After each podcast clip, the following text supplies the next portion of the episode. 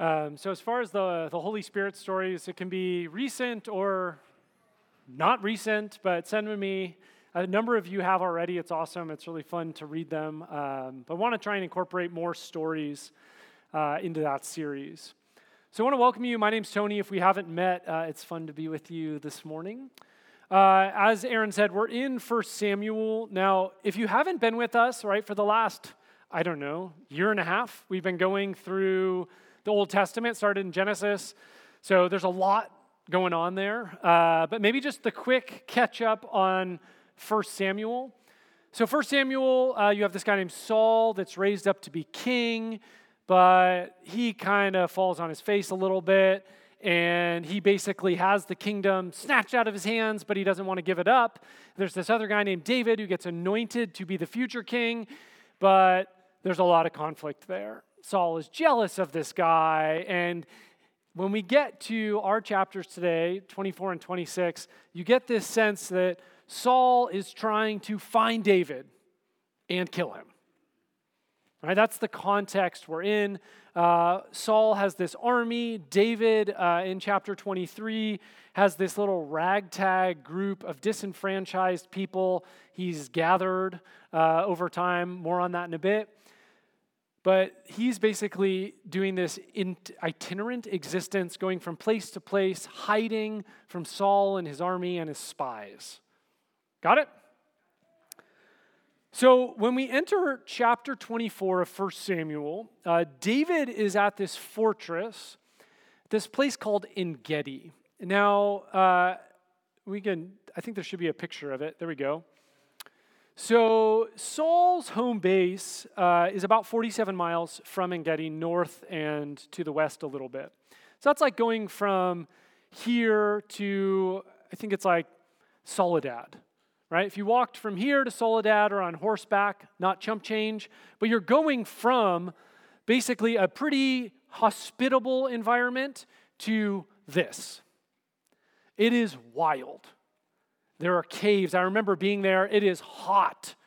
There's like all these little caves you can hide in. It's steep.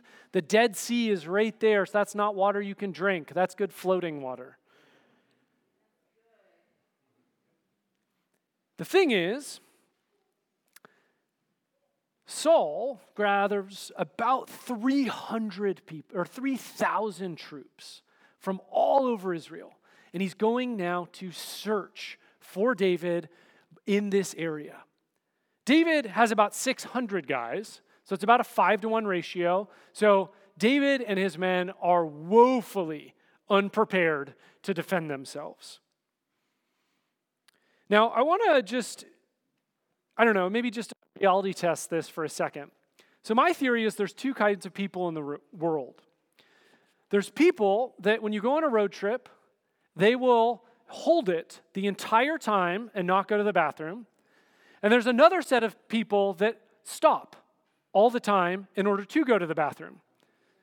Basically, these are the two types of people that exist in the world there are stoppers and there are peers. there are, you know, holders and stoppers, and you know who you are. What we learn in this story is that Saul is a stopper. So we get to Engedi. Saul's been on this 47 mile journey, and he says, All right, guys, I got to go pee. And he decides, you know what? That cave, that cave is the perfect spot. Just the right amount of shielding from my troops, just the right amount of privacy. You know, you know the spot you're looking for if you are a stopper. It just so happens that the very cave he picks is the very cave where David and his men are hiding. So Saul has 3,000 men. He's going after David, and he ends up peeing in the cave where David's men are hiding. Now, you might be wondering, how could that happen? Wouldn't he see him? I remember just a few weeks ago, we were on a trip just north of Eureka, and there was this cave on the beach. And it was incredible how dark caves get when you go in them. Like we had to like 10 feet in, you're on flashlight. Like it, you cannot see. So Saul walks in to this cave. David and his men are in the back, and his men whisper to David this Here is the day of which the Lord said to you, Behold, I will give your enemy into your hand, and you shall do to him as it shall seem good to you. Translated into modern vernacular, dude, literally, the king is caught with his pants down. You literally have the power to win victory, and if you mount, if you if you fight him in open battle, you're going to lose. 3,000 to 600, right? 5 to 1. You can do it. God has given you the king into your cave, into your hands. This is your opportunity to kill him and take the throne. Now, on one level, you see their logic, right? I mean, what are the chances? Seriously. Like, he picked your cave as a urinal. But David's troops also have their own agenda. A little backstory. In 1 Samuel 22, we learn that the reason David is able to raise this little army is because all these people are disenfranchised. A lot of them are in debt. A lot of them are, have a criminal record, and they're thinking, well, if I side with the new king, my debts will be canceled and my criminal record will be expunged man, this is my ticket. So now, when they see the potential for their gravy train to come into the station, they're like, take out the king. These aren't like neutral observers. To say the least, they have every reason, both financial and criminal, to see David take out Saul. Hearing their whispers, David decides to sort of sneak forward from the rear of the cave to the front of the cave. The text says in 24 4, then David arose and stealthily cut off a corner of Saul's robe. Now, there's two scenarios here. One, David is like serious ninja style, going up while Saul is going pee and like trimming the corner of his robe with a knife. I mean, who knows, right? Like, which is probably less likely than the fact that Saul set his robe down. And Saul or and David goes over, trims a little piece, and then crawls to the back.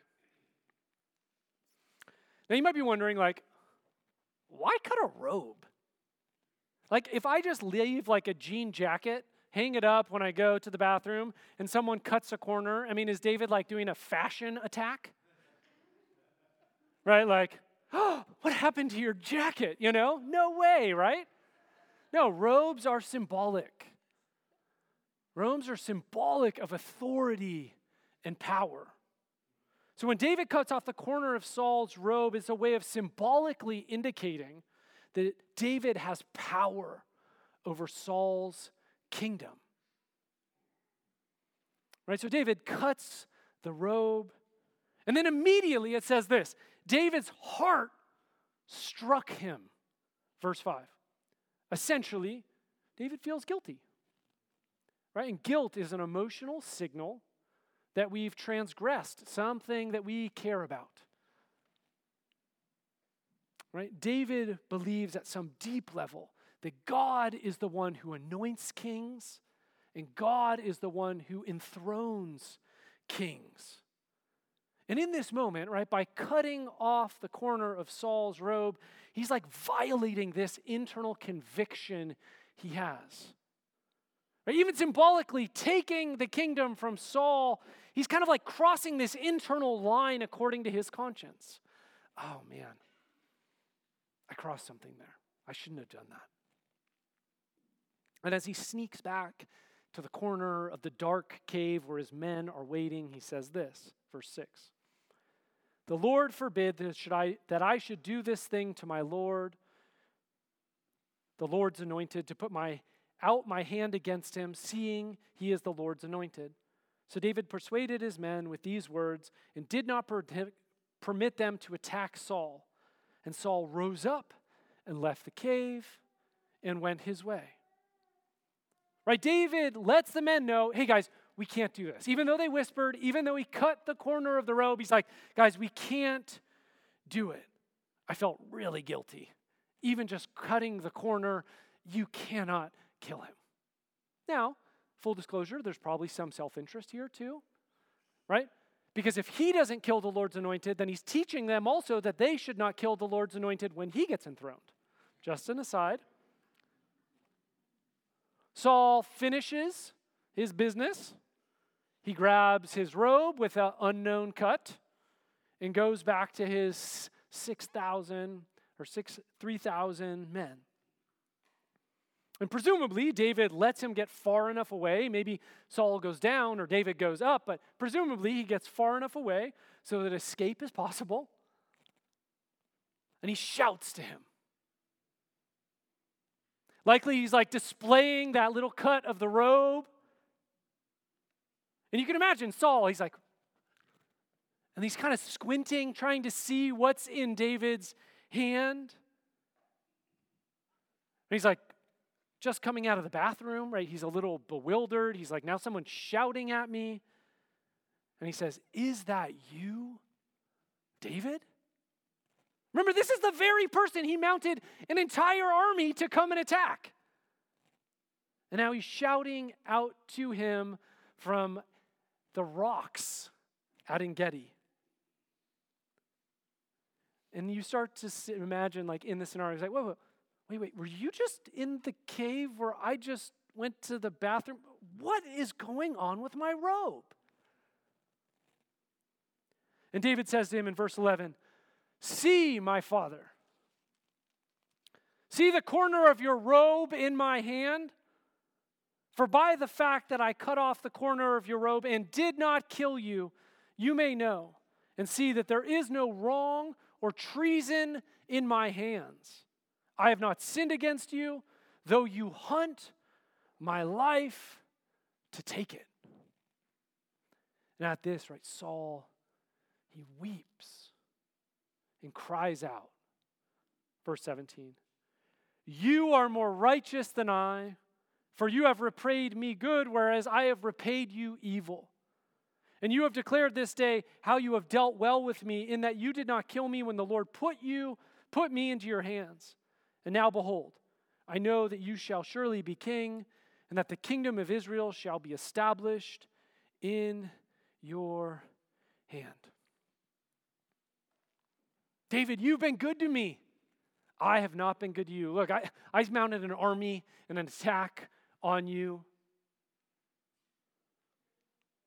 He says this confession, and it sounds really beautiful. And then the next thing he does is get on his horse and go back to his throne. And David still hides in the wilderness. His words communicate peace, but David doesn't trust him. He remains in the wilderness. That's a good thing he does because in two chapters, in chapter 26, Saul again learns of David's location in the wilderness. Saul again gathers his army to go and attack him, even though he just said, You did good, I did evil. Off he goes again. But this time, right, David doesn't wait for the stopper to do his bathroom break. He actually takes the initiative. He sends out spies into Saul's camp. And they report back to David. And David's like, all right, guys, this is what we're going to do. Let's sneak into Saul's camp. And there's this guy named Abishai who goes with David. And you have to imagine Saul's on the ground laying there, and they literally walk up right next to him. And this is verse 8, chapter 26, what Abishai says to David God has given your enemy into your hand this day. Now, please let me pin him to the earth with one stroke of the spear, and I will not strike him twice. Let me kill him, David. Subtext. And my criminal record, my debt will be expunged. I am ready to do this. For the second time, right, David gets advice. before making a decision. And again, David says, verse 11, The Lord forbid that I should put out my hand against the Lord's anointed.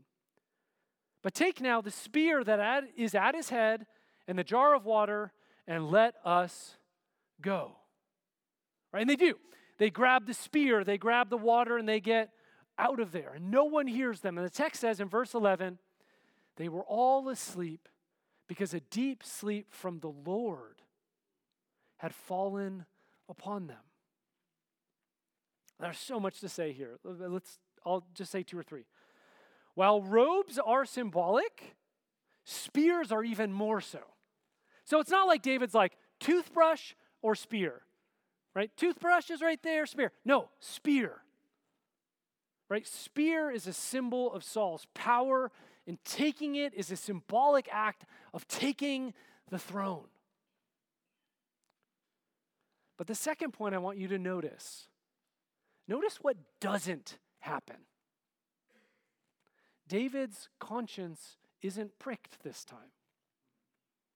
Last time he cut the corner of the robe and he's like, oh, I'm so guilty. This time, nothing. He takes the symbol of his power, which is even more than a robe. He feels nothing. And he takes his water. Dude is in the desert. That is his lifeline. He takes his water. David feels nothing. No guilt, no conscience pricking. Also, let's notice David is way more aggressive here. Last time, he was passive, he was just in the cave. Now he's actually going in to Saul's army to steal stuff. And then I think is the author's way of showing us that David's heart is becoming more calloused. First time he goes in, conscience pricked, and he's passive. Second time, conscience isn't pricked, and he's way more aggressive. The author is telling us in a literary way David's heart is becoming less sensitive. I think too often we read this and think, wow, David, man, he's so faithful. But in reality, what the author is saying is be careful how character changes over time. Now, again, similar flow. David lets Saul get far, he gets far enough away from Saul this time, and we have another shout introduction. Similar flow. David shouts out, and Saul says this back to him. Verse 21 I have sinned. Return, my son David, for I will no more do you harm. Because my life was precious in your eyes this day, Behold, I have acted foolishly and have made a great mistake. Has anyone ever been in a situation where someone has wronged you repeatedly and they come back and they're like, I'll never do it again? Think of all the memories that are going through David's mind at this point. Right? At Engedi, right? When Saul says, Oh, my bad. But then two chapters later, he's doing the exact same thing again. Fast forward or rewind even more. Before David kills Goliath, he's doing part two part-time jobs. He's a shepherd, and what else does he do? He's a musician for Saul. And what happens? There's a few times when Saul's getting really irritated. And he decides, you know what? I'm going to grab this spear. And what does he do? Throws it at David, who's playing the harp. The very spear that David just took. There's a lot of modern psychologists that say that Saul is actually one of the first portrayals of like bipolar disorder in the ancient world. And we don't, we don't have enough info to actually confirm that. But you just have this sense, man, there is something really wrong with Saul. He is really struggling. And yet, he's like wanting David to trust him. I messed up. Return to me. Thankfully, David doesn't. David seems to know at this point that Saul is not a safe person. no matter what he says. So while David allows someone from Saul's camp to come and get the spear, he doesn't trust Saul. He doesn't go back with him. He doesn't return to him because Saul says, I'm sorry. And again, what happens? Saul goes back where? His throne. He doesn't hand over his throne or his crown, his robe. He just goes back to his throne. And David stays in the wilderness. And this is actually the last time that David and Saul will interact or see each other. Saul will die on a battlefield before David will ever see him again. Now, you know, what do you do with a story like this or stories like these? You know, as I was thinking about sort of how this applies to our everyday life, one thing in particular stood out to me. It's this How do we make choices? How do we discern? How do we make decisions? I mean, think about this. David has to make sense of the fact that Saul went to the bathroom in a cave that he was hiding in. Was it a test? Was it a divine opportunity? Was God telling David, this is your chance, or was it just circumstance? How does he make that decision? And when David's men claim they know God's will for him, how does he know if they're right or they're wrong? If they're leading him along God's path or they're leading him astray? Right? The narrator tells us in chapter 26 that God brings a deep sleep on Saul's army. But David doesn't know that. And we presume, as the reader, right, that God must have been involved in the PK selection process too, right?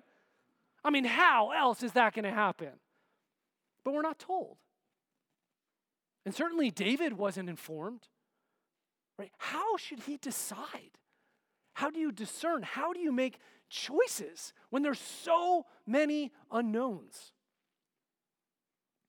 One really interesting thing about these stories is even how Saul makes choices, particularly like how he gathers data, right? So Saul is constantly gathering data basically via human espionage. He has informants. The informants tell him where David is, and he's like, All right, I've gathered the data. Now I'm going to go. But what's really fascinating is that God has already told Saul what to do but it doesn't align with what Saul wants. So, what Saul keeps doing is gathering more and more data in order to eliminate David, when in fact, God has already told Saul through the prophet Samuel, dude, your king ruling, all that stuff is done. Get off the throne. But what does he keep doing? Gathering data, gathering data, gathering data so that he can eliminate his opposition and basically solidify his plan. Stay on the throne at all costs. Now, one of the things, though, about reading a story like this is we tend to look at Saul and be like, man, what a moron, right? Like, pff, if I was in that position, I would so make better choices. Right? We read these stories like this all the time. The truth is, like, go through human history. Show me how many kings give up power willingly. George Washington, thank you. Very seldom. The truth is, we read these stories and we think, man, we could have done better. Now, what I want to try and do is give us some handholds. Uh, I'm going to pull from two sources. I'm going to pull from uh, just modern uh, psychological research, and I'm going to pull from sort of biblical paradigms, and I'm going to show how, hopefully, some of these biblical frames will actually address some of the issues that happen in decision making according to all kinds of studies in psychology. So, a lot of this comes from a book uh, called Decisive by these authors Heath and Heath. Um, they talk about how there's four different movements to every choice we make. Uh, it should be projected. Uh, the first one is you encounter a choice, right? A choice comes before you.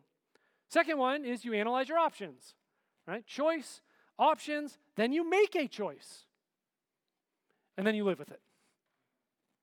Right? Essentially, those are the four choices that we, or the four steps to a choice. The problem is, all kinds of studies show us that we make mistakes at every single one of these points.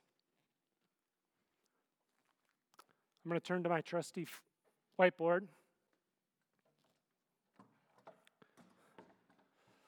All right. So the first type is you encounter a choice. The problem is, almost always, our frame is way too narrow. Right? So you basically, all you do is focus on the thing you're already focused on. It's called the spotlight effect. So if you've ever been in theater, a spotlight, what it does is it helps you to focus on something on the stage. But what it essentially does is it takes your attention away from everything else. The spotlight effect. So, like for David, right? He's in the cave. His guy's saying we should kill him. So, what he starts doing is he narrows the frame to kill or not kill. Right? He narrows the choices to two. And this is what we do all the time when we're trying, when we even encounter choices. We limit our options to the options that are most obvious to us. One of the solutions they found in social psychology is called the elimination test. So, what you do is you actually eliminate the two choices that you normally think of, and you just consider alternatives. Right? So, for David, kill or not kill. Okay, let's just pretend both of those are off the table. Now, what do I do? And then maybe he thinks, I'm not going to take a symbolic, symbolic tool, a robe or a spear, and now that's a part of the equation. So, what we do is we widen the options by eliminating the choices we perceive. Make sense? Step one. Step two, right? We analyze. You analyze the options that are before you. The problem is, almost always at this point, you have a confirmation bias. So you do your pro con list, but it's shaped by all the ideas in your head. So, what you tend to do is come up with a list that just reinforces your biases. Right? David, yeah, we shouldn't probably kill him. Why on the pro list? That means they won't kill me later. Right? Confirmation bias. There's a there's this great, or even David's friends are a good example here, right? David, what you should do is you should kill him. Why? My criminal record and my debts are going to be taken away, right? Big pros. Heath and Heath and Decisive write this. It's a great quote. And this is what's slightly terrifying about the confirmation bias. When we want something to be true, we will spotlight the things that support it, and then we draw conclusions from those spotlighted scenes right? The things we're already focusing on. And we'll congratulate ourselves on a reasoned decision. Oops. We do this all the time. So, what they say is what you really got to do is you got to involve other minds, right? You got to involve other people so that you can reality test your assumptions with others. If you want to make a good decision, you got to get other people that aren't just yes men or women to actually say, oh, this is what I see. Step three, you choose.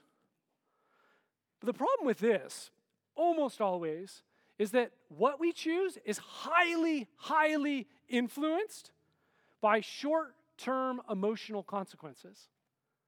So we have a choice, but the problem is we are so shaped by our fears about the present implications. Maybe they make us happy, maybe sad, maybe angry. And we're so afraid of how other people are going to respond that the short term emotional consequence ends up being dominant in our decision making. Like Saul, he's jealous, he's afraid of David, he's threatened by him. So, what does he do? He goes and attacks him because he just wants to get rid of the threat, get rid of the threat.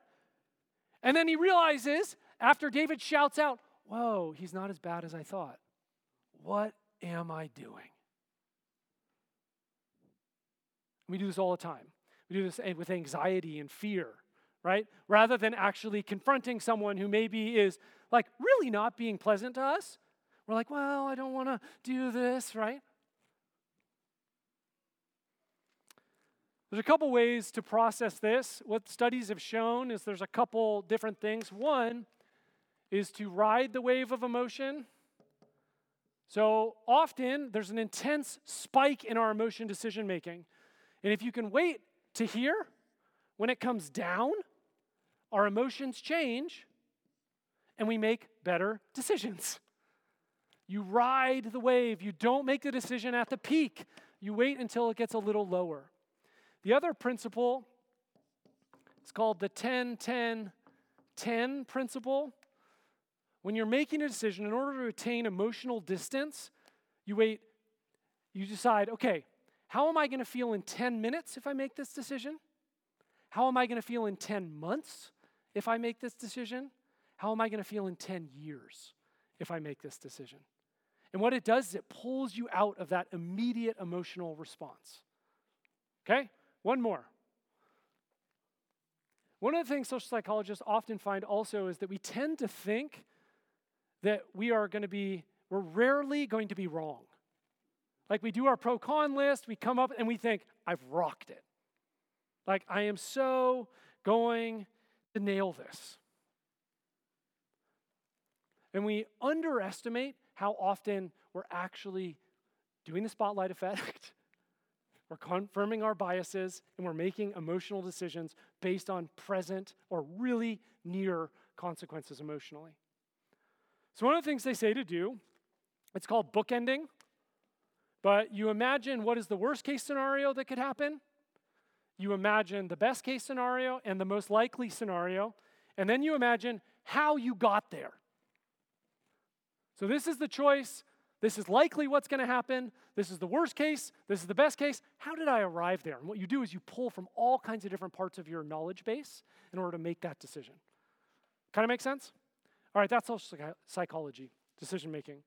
What I want to do, though, is sort of now wrap this in a biblical, three biblical principles. Because there's actually three biblical principles that I think if we really take seriously, it will address almost every one of these problems. The first is this discernment. If we really want to make good choices, it takes place in community. In Romans 12, Paul is writing to the church in Rome. And he knows life is complex. Our life is complex, so was theirs. And what he says, he's not writing an individual text to each person in Rome. He's writing to the gathered community, and he says to them, Test and discern the will of God, right? what is good, acceptable, and perfect. Hey guys, you together come together and discern together what God's will is. Romans 12, 2. The problem is we live in a culture that is an announcement culture versus a discernment culture. So what we do is we do the spotlight effect, we do confirmation bias, we assume we're right, and then we tell people, hey, I'm moving, or hey, I got this job, or hey, I'm doing this. Announcement culture. That's how we live.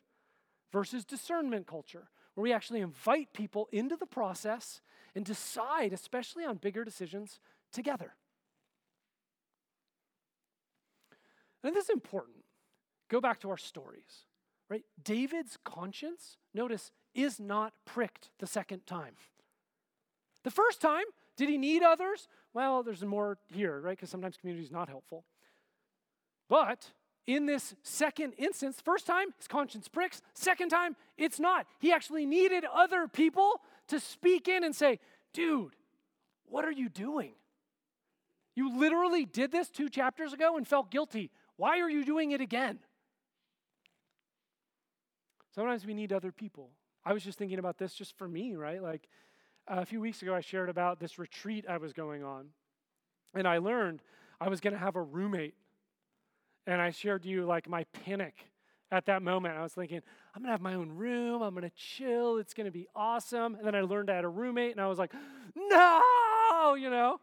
And I started going into panic mode and I like got a sleeping bag. I got a, you know, my bivy sack. I got an air mattress. I will like, I will sleep in a cave at En Gedi if I need to, right? Right? Basing a decision based on what? Short term emotional consequence. Spotlight effect, confirmation bias. I have all these things happening. It wasn't until I prayed with Anne in that little kitchen and she's like, you know, Tony, my sense is you really shouldn't bring all that stuff and you should trust that God is going to provide for you. And I was like,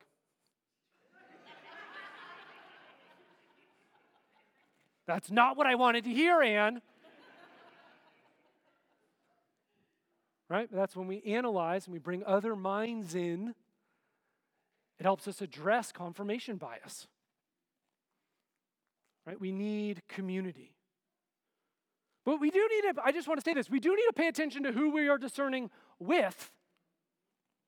Right? You're discerning with people you respect, people that love you, people that are safe. Right? So if someone is saying to you in your little group, obviously you should do this, red flag. Probably not the best person in your discernment group. If someone is saying so entangled in the issue emotionally that they cannot see clearly and they're clearly just articulating what they want to you, probably not the most helpful person to have in your group discerning with you.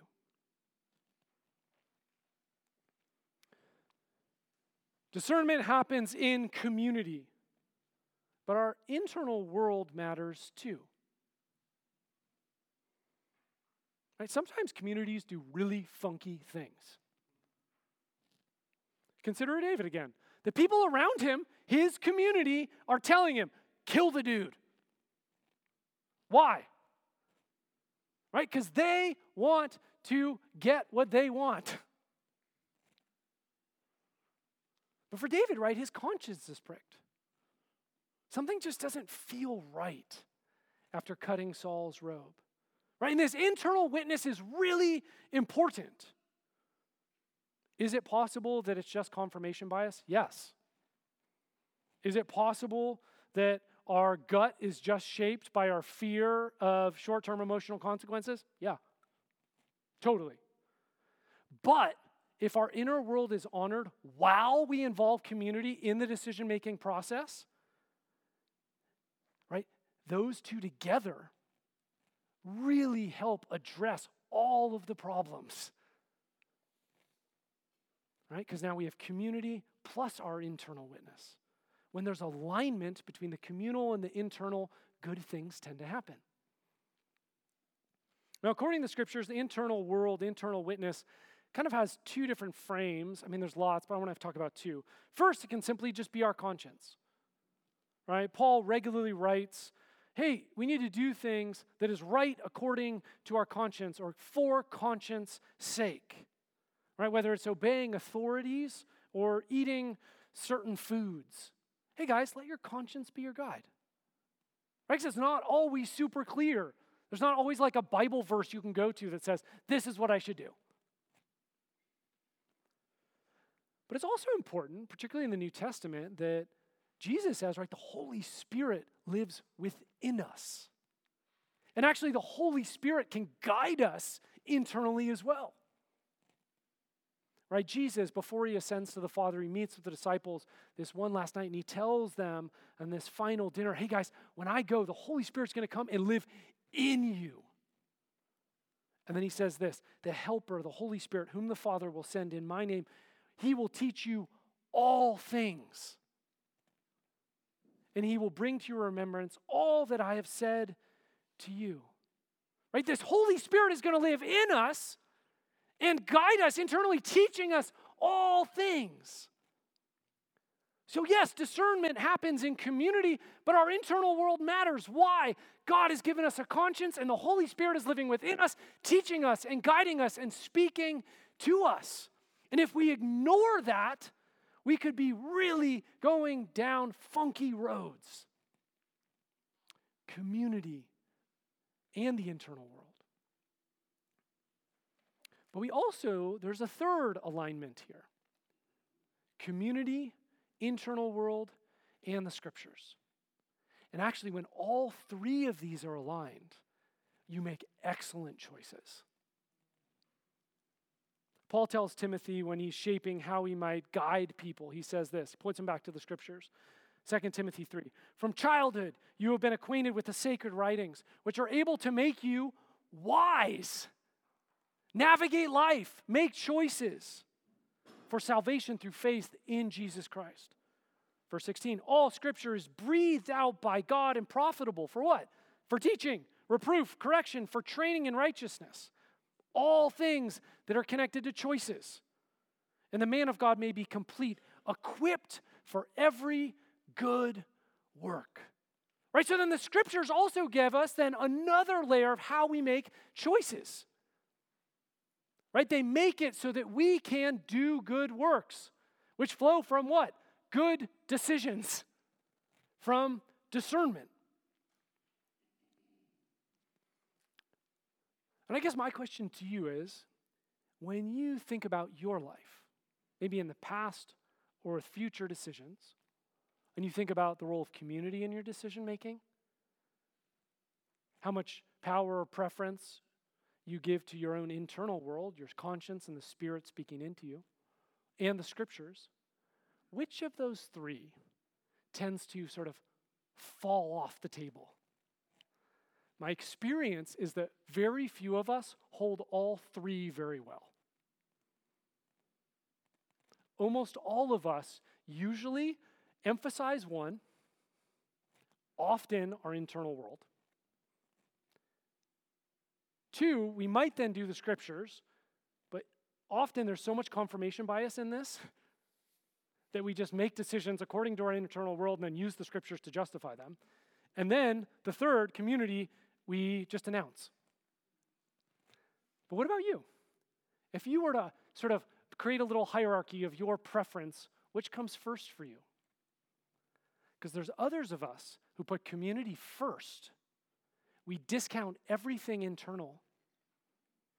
And actually, our internal is last.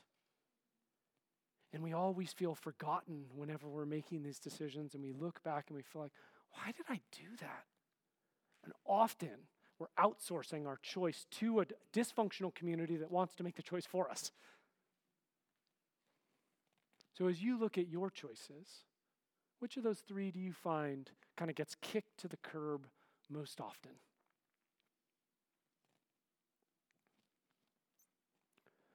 as I thought and prayed about it this week, one of the things I just realized is when we have an alignment as we discern between our internal world, our community, and the scriptures, it actually takes care of almost all of the issues that happen here. Right? When we include community, right, we actually reality test our assumptions and it helps with confirmation bias. Right? It actually also helps us with the spotlight effect. When we narrow our options.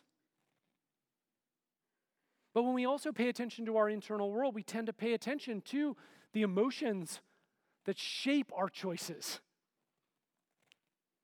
Right? And the scriptures are a wonderful way for us to get God's perspective on the choices we're making. I want to invite the worship team up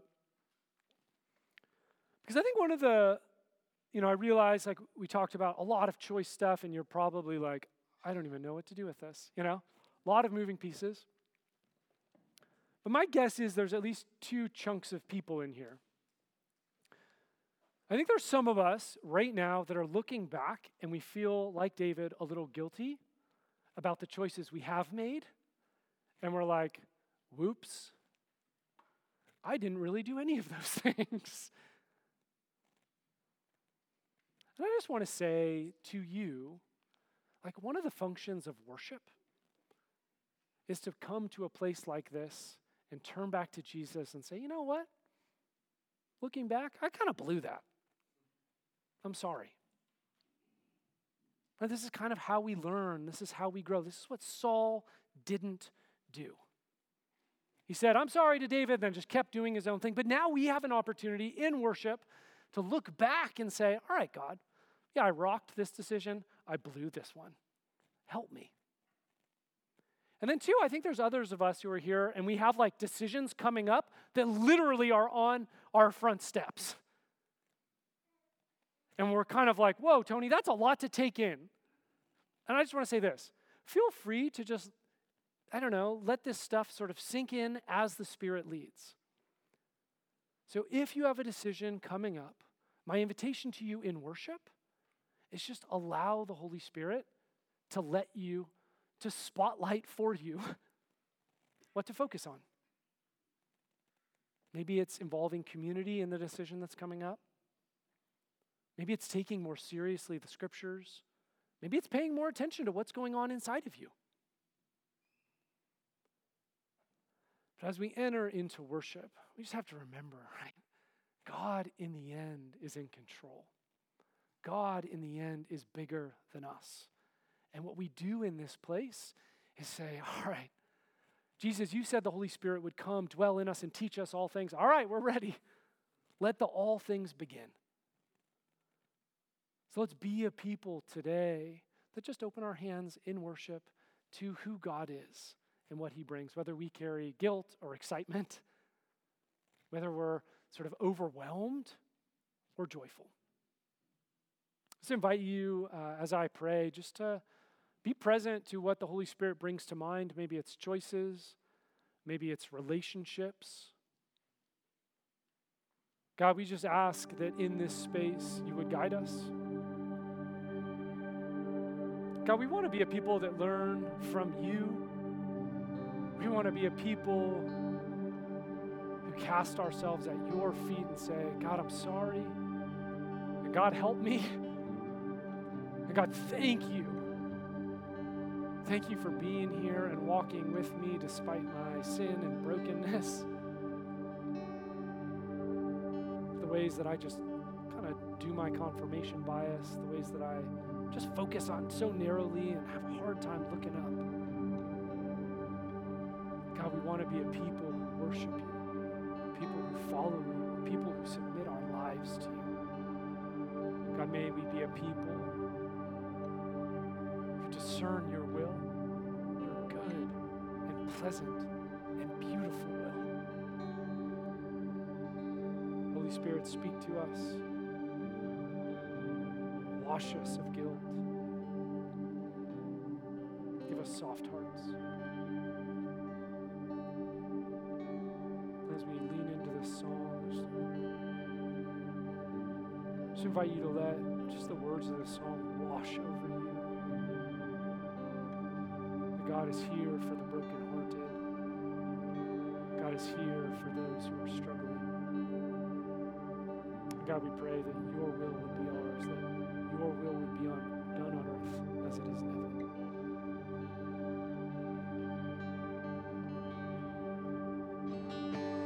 If you're troubled,